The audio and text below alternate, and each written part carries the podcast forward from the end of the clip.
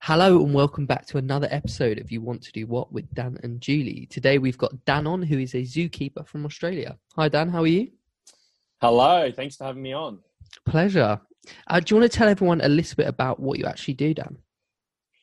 Yeah, I, a lot of people think I've got the best job in the world. I'm very, I'm very lucky to spend my days working with animals. Now, I'm a bit of a, uh, I guess, I'm pretty obsessed with reptiles in general. Uh, and then I thought about turning that into a career, and I've been very lucky to, I guess, live kind of that dream life. And uh, I've been in zoos for a number of years now. I'm, I'm a reptile keeper, um, passionate conservationist, and yeah, I've been able to do some incredible things, meet some incredible people, but most of all, uh, spend my days working with amazing animals, and that could be anything from you know small little turtles to some of the world's most venomous snakes to crocodiles and giant Galapagos tortoises. So yes, I'm very lucky. That's very cool. I'm, I'm a big animal lover, and so are you, Jules. I think, and um, I remember growing up watching people like Steve Irwin, you know, um, do the whole the whole zookeeper thing and conservation thing. So, where did that love for you come from?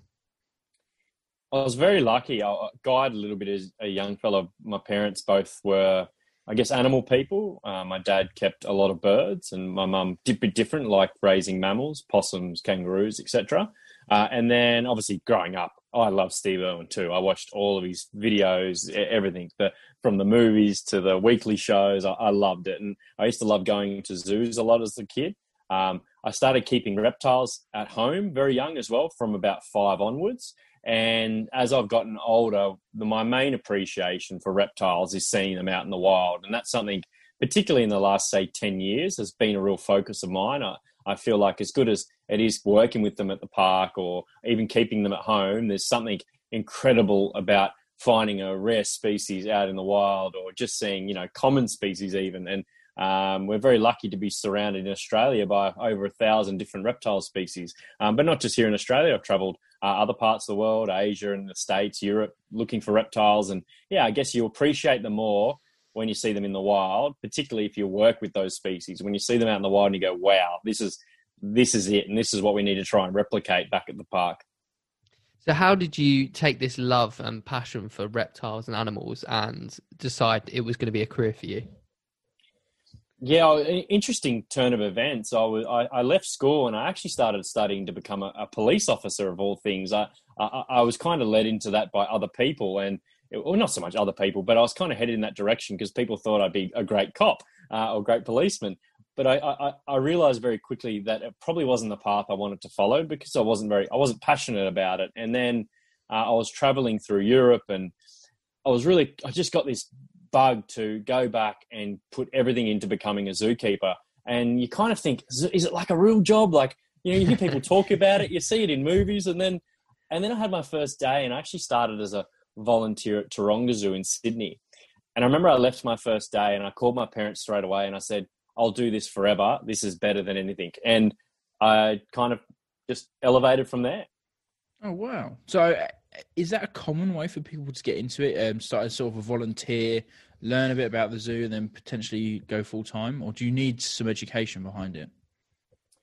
It is different in Australia to other parts of the world, in particular America. So you, you won't really get a zookeeping role without a bachelor degree in, in America. So it is much tougher over there. Um, I think it could be similar in parts of Europe as well. In Australia, it's it's look, it is beneficial to go down through the tertiary kind of education path because it can open up so many more opportunities for you to ex, to expand on that kind of zookeeping career. I guess, if, particularly if you wanted to head into the conservation field. Uh, I there's a TAFE course requirement that you can do um, in Australia called Certificate Three Captive Animal Studies, and that course is really based around being a zookeeper. That you couldn't really use it for much else, and I think that's very beneficial, and everyone should do that. But I was lucky to actually study that when I was already working as a zookeeper, which made things a lot easier for me, knowing that I was already working in the career and studying in for the career that I was currently you know that was my field of work, yeah. so it just made things very easy.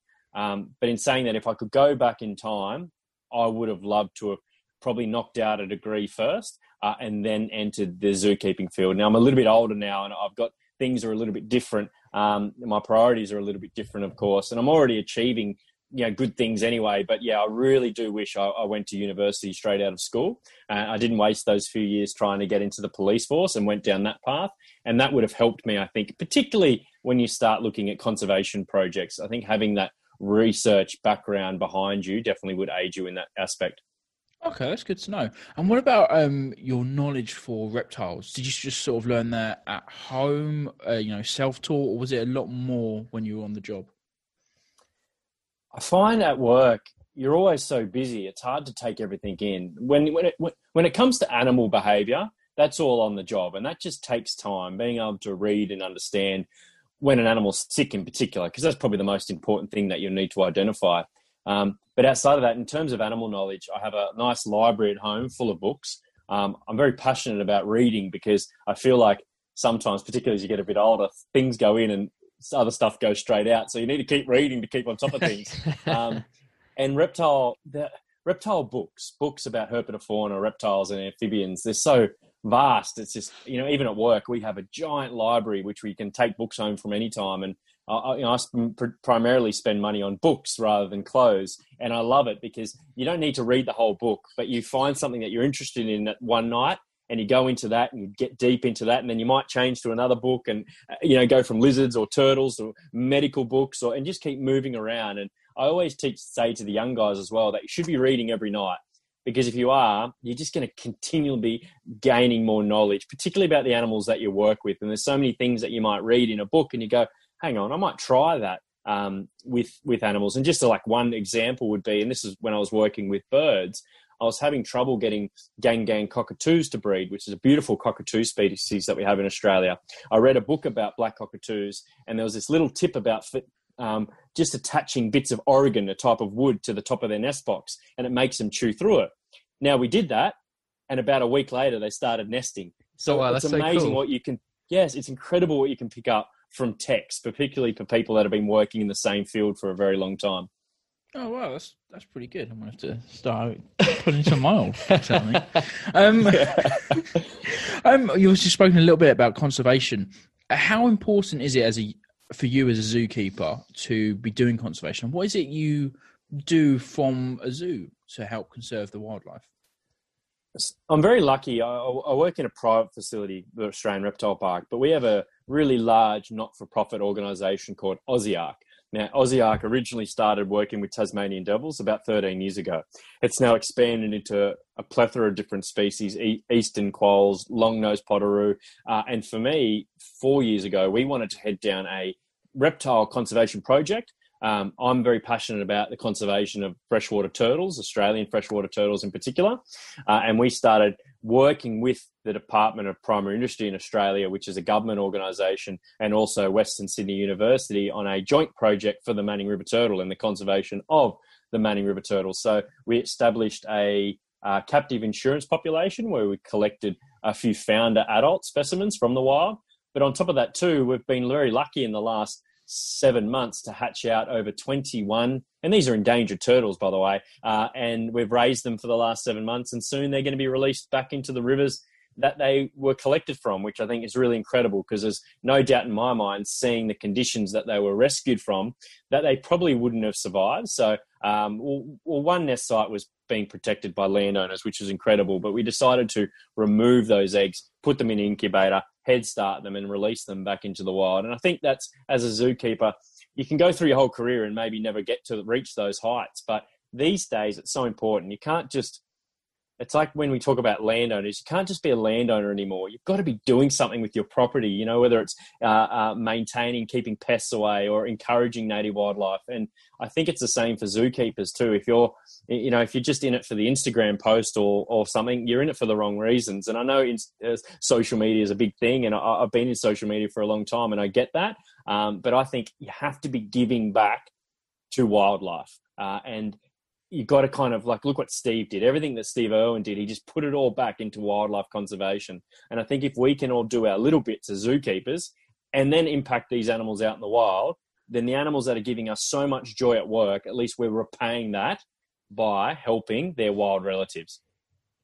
I think that's that's fantastic, and it's such a a great thing to dedicate your life to. I think I saw recently um, talking about Tasmanian devils. They reintroduced Tasmanian devils to mainland Australia for the first time in thousands of years or something through a conservation project. So, uh, I mean, it does amazing things, doesn't it? Yeah, exactly, and that was Aussie Ark. So that's our not oh, wow. not for profit organisation that did that, which is you know incredible, and and the fact that that you know has been received right around the world it just goes to show the incredible things that Aussie Ark can do. Um, and I said, it is a private organisation. We've got a fairly small team, to be honest, but a very dedicated, passionate team. And when you have that combination, uh, you can really do good things. I think sometimes zoos can get a bit of a bad rap, um, and unfairly so, because there is so much work you guys do, uh, conserva- you know, conservation efforts, and you work with zoos all around the world, right? Exactly, and the thing with zoos is sometimes I can be a bit negative about zoos at times because I have the highest, I want to have the highest standards. We look after animals and we should provide them with the highest possible standards. And unfortunately, there is zoos around the world that can't provide that. Um, and you're only as strong as your weakest link. And unfortunately, to this day, we still see there's things that I can't look at because I see photos and I think, oh wow, you know, we need to be past those methods. We need to be doing so much more. It's not um, playing, you know, like you've got, you know, your Sims version of zoos where you just want to pick a few animals and show them off to a few people. We've got to be past that, you know, being an educational facility and an organization that contributes to conservation. Um, it's so much bigger than just having three lines in a pen. Uh, so yes, zoos do cop a bad rap, but in saying that though, there is a lot of really positive support of zoos right around the world too, which is which is good. Uh, and I think as long as we keep reaching for the for the stars and the skies, and making sure that we're ahead of the game and not behind it, particularly with our animal welfare. Animal welfare, I know it's a weird little term, but that has to be first, you know. And, and if you can provide the best possible animal care, uh, and then at the same time engage people with these animals so they actually walk away and they want to do something to save them out in the wild, and then through your profits, whether you're a private institution or a government institution, then contribute to active in situ or ex situ conservation projects, then you know, you can walk with your head held high. And I think we just need to keep aiming for the top because we're in a world where it's very easy to be a critic and we will be under the spotlight. You know, we've seen the spotlight that places like SeaWorld have been under for a very long time, uh, and that will only grow. And, and a lot of people don't like the idea of animals in captivity, but zoos have provided a safe haven for some of these animals that do not have anywhere to go. But also, too, there's been some incredible conservation projects run by zoos that have helped save species. And what about educating people about the animals, so studying animals whilst they're in captivity? Is that is that a big thing the zoos do? Definitely. I see when I on the weekends I'll go out look for animals, wild animals. Most people don't want to walk around a bush for five hours and maybe see a koala. they would much rather drive twenty minutes, go to the reptile park or any zoo, Taronga, whatever, see a koala within five minutes. Perfect. Most people will prefer that of the two options. Zoos can provide that, but also too, what they want to be sending home is this message of, hey, listen, we're in Australia. Our most iconic animal is the koala. It's one of the most iconic animals found on the planet, and by 2050, they may be functionally extinct. That has to be important, and that message has to hit home because I just think of like future generations that will not be able to see some of the amazing things I've been able to see. Imagine what our parents and their grandparents saw. Um, just how beautiful this country would have been once upon a time. I think uh, doing this podcast, and we've had a, a zoologist and a conservationist on uh, previously, and the thing I've been continually shocked by is the fact that we're still doing this to the world and we're still losing species at such an alarming rate. Whereas I think, Jules, our generation, it always seems like okay, we're doing good things now, we're getting there, we're we're making it better, but we're actually not yet, are we?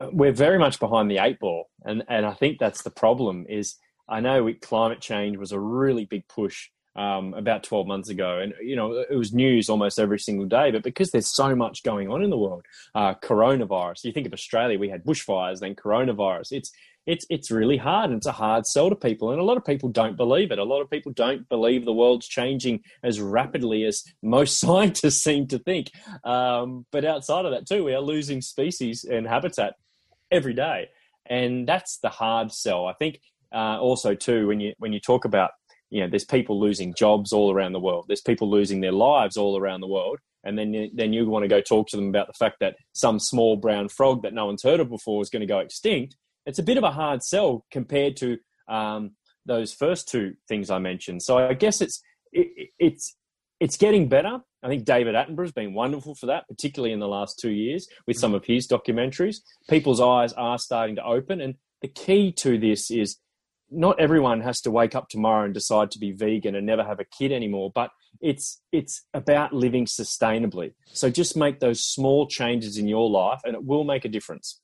I guess it just blows my mind that we know we're destroying something and we kind of carry on as normal, but it's the way of the world, unfortunately. Um, I think I think the main thing for me with with zoos, just going back to the, uh, you know, some people question their ethical nature, but for me, the only thing I ever find a bit disconcerting is when you see maybe a lion or a tiger in a small enclosure. I I think in the UK we have quite a few safari parks, and there's you know lions and prides that have huge paddocks to walk around. Um, I think that's that's you know good, but I do struggle when it's the larger animals in captivity. Do you do you sort of see what I mean?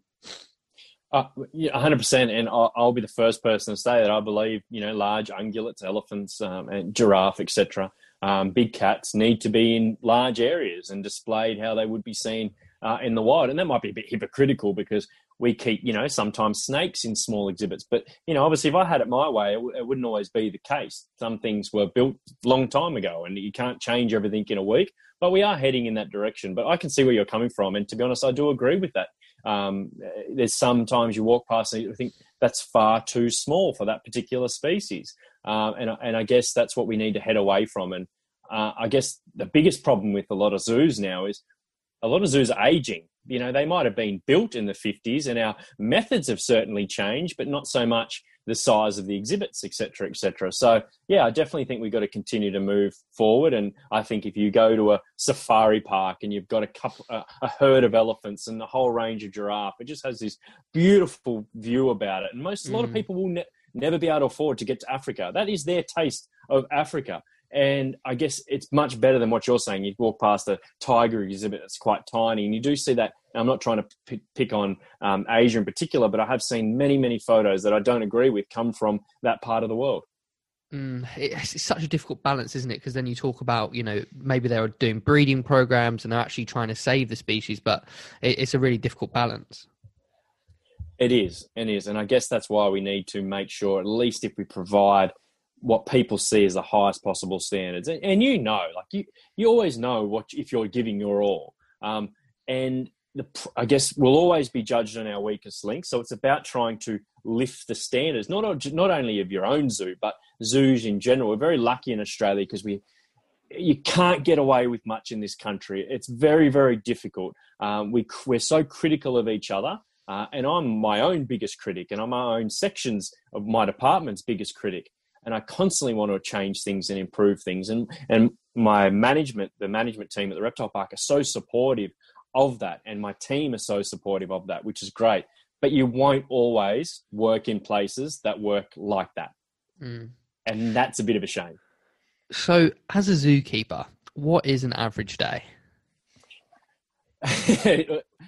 it's true you do pick up a lot of poo. No, it's um, generally husbandry makes up the majority of my day. A lot of people management as well, uh, particularly working with young guys and people coming through um, your department or the zoo in itself. But a lot of husbandry, still feeding a lot of animals. Uh, the main thing I do is I try and just walk around and observe things because I'm in a management role. Obviously, my role is to make sure the guys are doing what they're supposed to be doing, but I can see things that they might not be able to see because they haven't had years of experience. But also, too, yeah, um, some of my guys I work with are just incredible, incredible guys, and they they work so hard. And just to be there to help them, uh, you know, if they want to do a maybe change a feeding regime or do some exhibit design, and I guess a day to day would just be feeding, uh, a lot of cleaning, Uh, a lot of talks, demonstrations to make up a big part of our day as well. And then, yeah, spending time with the guys and uh, talking to them about reptiles. And that's basically how we spend most days. Uh, it's,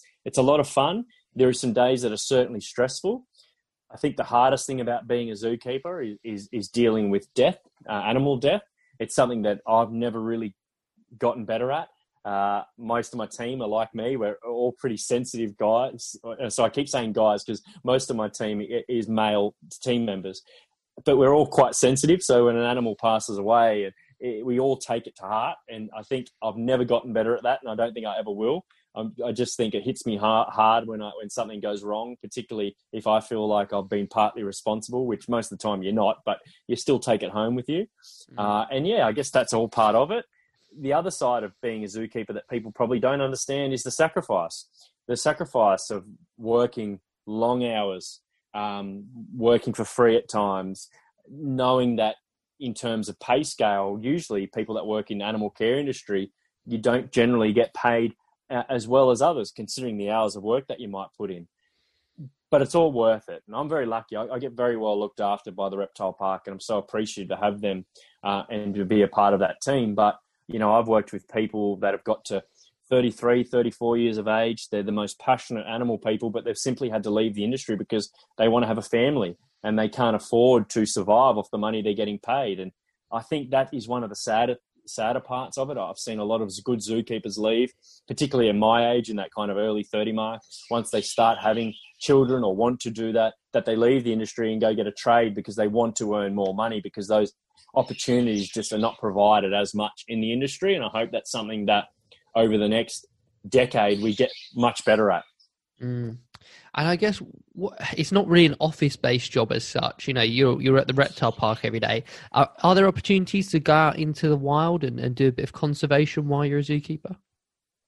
Definitely, and particularly if you um, engage in conservation projects, we spend a lot of time out in the wild, whether it's surveying for turtles or particularly at Aussie Ark, which is you know our sanctuary. But yeah, we, have had a lot of opportunity. Well, for example, for the last four years, uh, work have sent me to the Northern Territory, which I love. I love the Northern Territory. Beautiful part of Australia. Just looking for reptiles. So not for a science reason, not to bring animals back to the park or anything like that, just for me to experience that country and seeing the animals there and then bringing that knowledge, experience, and those kind of stories back to the park and that appreciation for uh, wildlife. So, for an example, we work with a snake at the park, which is called an Oenpelli python, quite a rare python, probably Australia's rarest. We went up to the Northern Territory just to go see that snake in the wild. And just the the night we observed it and found it and saw it up in a, up in a tree, it just made me love our Oenpelli pythons at work so much more. So Reptile Park encouraged that because it does make you a better keeper. Uh, and I know a lot of other institutions do that as well, whether they're engaging with their conservation projects or just field-based research. Uh, research, but there's also a lot of opportunities to do that voluntarily as well. Uh, university students are always looking for keen volunteers to join them on surveys and studies, and I've been lucky to do a number of those, in particular with turtle species as well. And that's a great experience to see how the academics work and what comes out of that in terms of research. Is there much um, admin work that you have to do uh, for the animals? Yeah, there is. and, and, and, usually you're doing it at home when you're in bed because you're trying to catch up. Uh, there's, a, there's a lot more than people would realize, particularly in records, trying to keep records for the animals that you keep.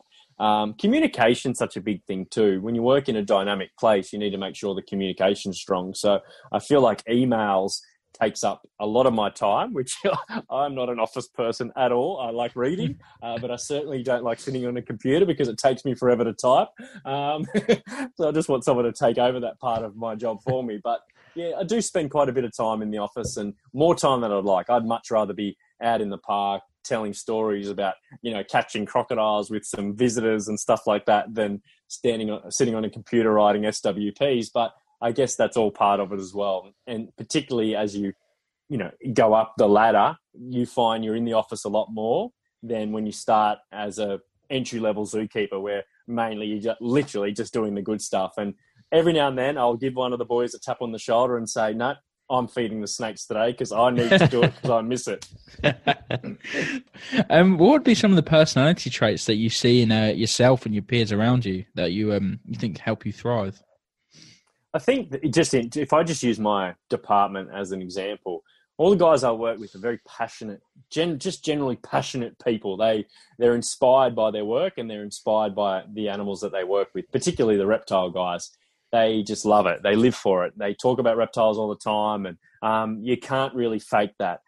It would be really hard to be in my department and fake it because you just stand out like a sore thumb because the guys in my group are just just like that naturally. They all love reptiles, and we. I was just before we got onto this uh, Zoom chat. I was on podcast. I was literally talking to one of the guys about a baby skink that we bred for the first time in a couple of years, and we've been talking about it all afternoon because it's just so exciting.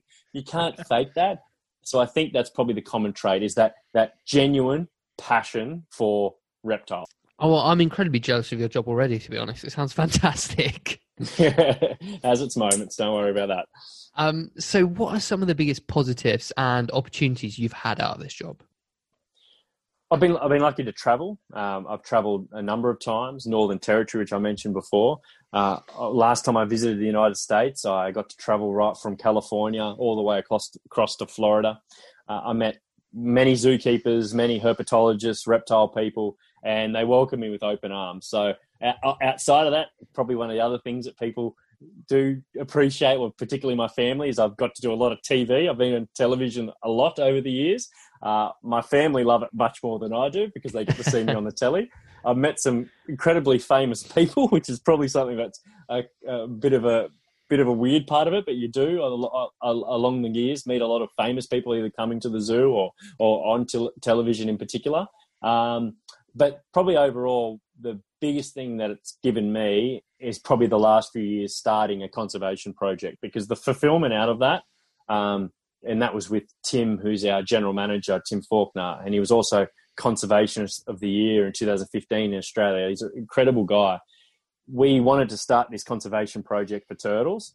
It's very hard to get any project off the ground, and to see that come to fruition and know that very soon we'll be releasing hatchling turtles into a river system that they you know that their numbers are certainly in decline in it's that's probably the biggest reward that I've got out of zookeeping in general. Like, I love my job. Um, I've got to, as I said, meet great people, travel around the world, all those kind of things. But the biggest thing for me is giving back finally. Um, and it takes time, but I feel like this is my way of saying, well, animals, you've given me so much joy and so much fulfillment, in particular the last 10 years. I'm hoping this is my give back to you. And you've uh, you've sort of touched on it already, but what would be some of the less favourable or negative aspects of the uh, the job? I find uh, a lot of people would agree on this. The the financial side of things can make things very very difficult. Uh, it's a bit understated, particularly when you want to buy a house and all those kind of things. Um, now the pay scale, obviously, I'm going to talk in Australian dollars, but you know I, I know people that were working for forty five thousand dollars Australian working 60 plus hours a week. So, you know, you're talking very, very minimal money in terms of your output for the hours that you put in. That's so about twenty thousand pounds for the UK listeners. Yeah. So, and it, it, and you're working well overtime for that as well. So it's it's one of those things that's probably a bit understated. I, I, I feel as an industry we need to make sure we continue to look after our staff, retain our staff, keep good staff, and the way to do that is by helping them out financially. And I really hope we do head in that direction and make sure we look out for our staff. On top of that, too, when you're working so much and you put so much in, sometimes it leaves very little time for external, and that could be friends, family, partners. And sometimes, and even I've done it. I've done it. I can admit I've done it where I've people haven't heard from me for weeks and weeks and weeks and weeks on end because I've just been so busy. I'm just so engulfed in what I'm doing with work that I don't think about other things. Um, it can affect relationships because they don't understand why you stay back to work late again and again and again. But you have to because they're just so important to you, those animals. And it's not to say your partner or your, your family is not just as important, but there's something about caring for animals that just is all consuming. So I feel like there's two things that the financial aspect can make things difficult. Um, I'm not really in that position, but I was four or five years ago. So I, I do still understand it. But outside of that, too, I feel like sometimes relationships suffer because you're putting so much in to your career.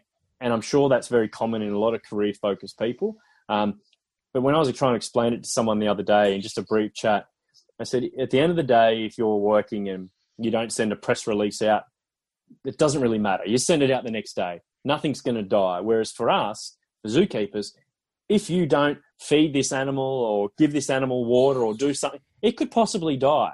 So you can't leave until it's all done. And that's basically how it works. So, yeah, I wouldn't say they're negatives really because, you know, you can work past them, but they're definitely two areas that I think we all need to be better at. And I think business owners, so zoo owners, whether it's government or private, need to make sure they look after their staff better. Need to make sure they still have time to be away on the weekend and turn off and spend time with their family and all those kind of things. But also, too, continually uh, uh, provide opportunities for your staff to grow in a financial aspect. Yeah, Don't absolutely. just pigeonhole them as you're a zookeeper. This is the money you're going to be on for the rest of your life because they will leave and then you're going to have to get someone else that's new and train them all over again and go backwards and and then complain about it for the next five years and then they leave. So it's it doesn't really work. And I hope as an industry that's something that we really and I'm very lucky to work in a park that is like that. Um, that heads in that direction where they do reward their staff financially a little bit better than maybe it has been in the past. Yeah, that's good. And also with the opportunities they've given you to go up north and things like that. So that is really good um, in the park you're working with, by the sounds of it. Um, what would Definitely. be something that's not in the job description that you have to deal with every now and then or quite often? I guess um, sometimes you will be exposed to negativity. We um, people that are very critical of zoos, especially if you um, have if you're into social media and stuff like that. You really do expose yourself to to, to criticism, and um, I'm not the kind of person that really likes to hear bad things, particularly said about me. And uh, because I'm a bit of a sensitive guy, I do take them to heart a little bit, and that's not something you probably expect. Um, but I guess not in the job description. Uh, probably what is always forgotten, and, and it's something that we do need to get better at again, is you don't learn much about people management when you're doing your TAFE course. You certainly don't learn much about it if you're doing your, your, your university degree. People management is such a big part of zookeeping, whether that's managing the keepers in your team or the, your volunteers, because a lot of zoos have large volunteer um, uh, teams the people management side of things is probably one of the most difficult steps in that in that process. A lot of the people that become zookeepers are real animal focused people. They don't necessarily have these people skills, and you've got to try and learn that. And I find a lot of people really, really struggle. They might be wonderful with the animals, but they really can't talk to people. Um, so I guess that's probably one of the things that you don't really think about is the people management side of things in zoos is massive, and it would take up at least seventy five percent of my time. I'd much rather it be 10% of my time and 9% of the time with the animals. But that's simply not the case. I spend so much of my time just talking to staff or coaching staff, teaching staff, you know, telling them, oh, they've got to do this and this and this and this. So, yeah, I think people management is definitely something that I, I wouldn't have expected to be such a high level when I first started volunteering zookeeping. And have you got any advice for anyone that is in the industry and wants to progress? I know you've got a, an amazing uh, social media Instagram page, loads of great content on there. Has that helped you with your progression in the industry? Possibly to a small degree. Um, I'm very lucky in for, and I said this the other day to someone, and I can't remember what, how it came up, but I was so glad that I, I, I was already a zookeeper before social media really became this big thing because I feel like yeah, some people now maybe that's the reason they're into it a little bit too much. Um, but I, but I would never be critical of someone using social media because I, have definitely done it and I've definitely used it for my own advantage. It's definitely helped me grow and um, be more recognised to a degree and, and enabled me to go meet other people around the world because they know me through social media and also television in particular in Australia. That definitely has helped me. Um, whether whether it can help you day to day in terms of growing as a keeper, probably not. What will help you is by making sure that you are extremely passionate and dedicated, but networking. Networking is such a key to this industry, and some people will network through social media, there's no doubt about it. But before social media, I used to just go to lots of zoos, meet lots of people, always shake hands with the bosses, go meet the other reptile keepers. All the main reptile keepers for the around the country um, or people in my roles, we're all very, very good friends. We go on holidays together. We're all in you know, messenger chats with each other where we constantly talk. Networking is definitely something that I think is very, very important. Uh, I remember an old boss said to me once, "It's not who you know, who knows. It's not who you know, it's who knows you." And I think that's very true in the industry. If you get your name out there and people remember you because they they saw you at the park and they they remembered how passionately you spoke about blue tongues and they thought, "Yep, I remember you. I'm going to give you a job." So if there's any young people or middle age, whatever, whatever age group, just get yourself out there. Go visit heaps of zoos. The best thing about visiting different facilities, you might actually pick up a handful of things that you would like to do back at your facility. But just get your name out there, meet lots of people, meet like-minded people, and, and just keep working towards that that zoo role. And have you got any advice for somebody listening to this and thinking, do you know what, I really I want to be a zookeeper. This is for me. What's the best steps to uh, to get into it? find out what the prerequisite course is for the for the study in your country that's relevant to the area you might live in. So whether that's a bachelor degree or uh, a, a, you know a, a diploma, whatever, whatever course you need to to get in, and then start volunteering. Most facilities around the world have volunteer programs, and if you become a volunteer, the reason I got the job ahead of other people is because when the zoo was opening, I was the first one waiting at the gate to get inside because I just wanted to be there it was the same at the end of the day. I was the last person to leave. I wanted to be around the keepers. I wanted to be around the animals for as long as I possibly can. So just be driven. Every single day that you go to work is your own job interview, and you should treat it that way. There's a lot of keepers, and they turn up, and I'll ask them, "Oh, so you so you like animals and like this?" And they're like, "Oh, sort of." And you think, "Well, I'm probably not going to give you a job, am I?" Be that dedicated, passionate person uh, and really always try as, as much as you can, particularly when you're first starting out, to just show that one, you've got half a brain, because that is very important, but also two, that you really want to be there. It's something that is so under, like, show that you want to be there. Don't just turn up. Turning up's not enough. Look like you're enjoying yourself. Look like you want to be a sponge and take in the information. Don't spend your lunch breaks sitting there talking about what you did on the weekend go grab a textbook out of the book and go hassle the keeper and ask him why does the you know why does the crocodile spend half the time in the water and a few hours out of the water every day you want ask the why questions because they're so important and if you do those things you're going to stand out and when you look at the people next to you and around you it's just like anything at the end of the day it's it, it is a competition you want to be the best so put your best foot forward every day and i think that's the biggest thing when you every single day you go into work particularly as a volunteer, when you're trying to earn your stripes, just show that you really want to be there. And uh, would you still go into the industry knowing everything you know now? Definitely, definitely. Has it been okay. easy? No. Has it definitely not? Not as easy I thought. The hardest thing for me again is dealing with. Uh, I've had a few animals pass away over the years, and it's something that I probably will never get good at. Um, and some I've, I've, I've had friends that have left the industry for that reason because they can't deal with losing animals in particular. They just take it to heart and they, have had to leave. And I, I understand that completely because I'm a little bit like that. But no, I couldn't, I wouldn't change any part of my life, in particular my work life, for anything in the world. I love it. I love the industry. I'm very passionate about not just my park, but the industry as a whole. And my reptile park are very supportive of my role in the industry as well. So yeah, no, I wouldn't. I wouldn't change it for the world. Like I love it. There's only one one thing I love more, and that's spending time with my dog. But outside of that, being at the reptile park and just, I'm so lucky. You know, I, I'm going to wait, go to bed tonight. I wake up tomorrow. The first thing I'm going to see is a Galapagos tortoise. Like, how does that even happen? How that good is, is cool. that? Yeah, that is cool. Um, listen, thank you so much for coming on, Dan. It's been a real pleasure to chat with someone who's so passionate about what they do. Um, wish you the best of luck going forward thank you so much. Thanks for having me on. And as I said, if anyone wants to be a zookeeper, do it because you will not regret it. I promise you that. Thank you so much. Oh, where can people find you on social media? Uh, my so my social media page is zookeeper underscore Dan. So yeah, feel free to give it a follow. Brilliant. Thank Brilliant. you very Thank much. Thank you, Dan. Dan. Cheers. Thanks, guys.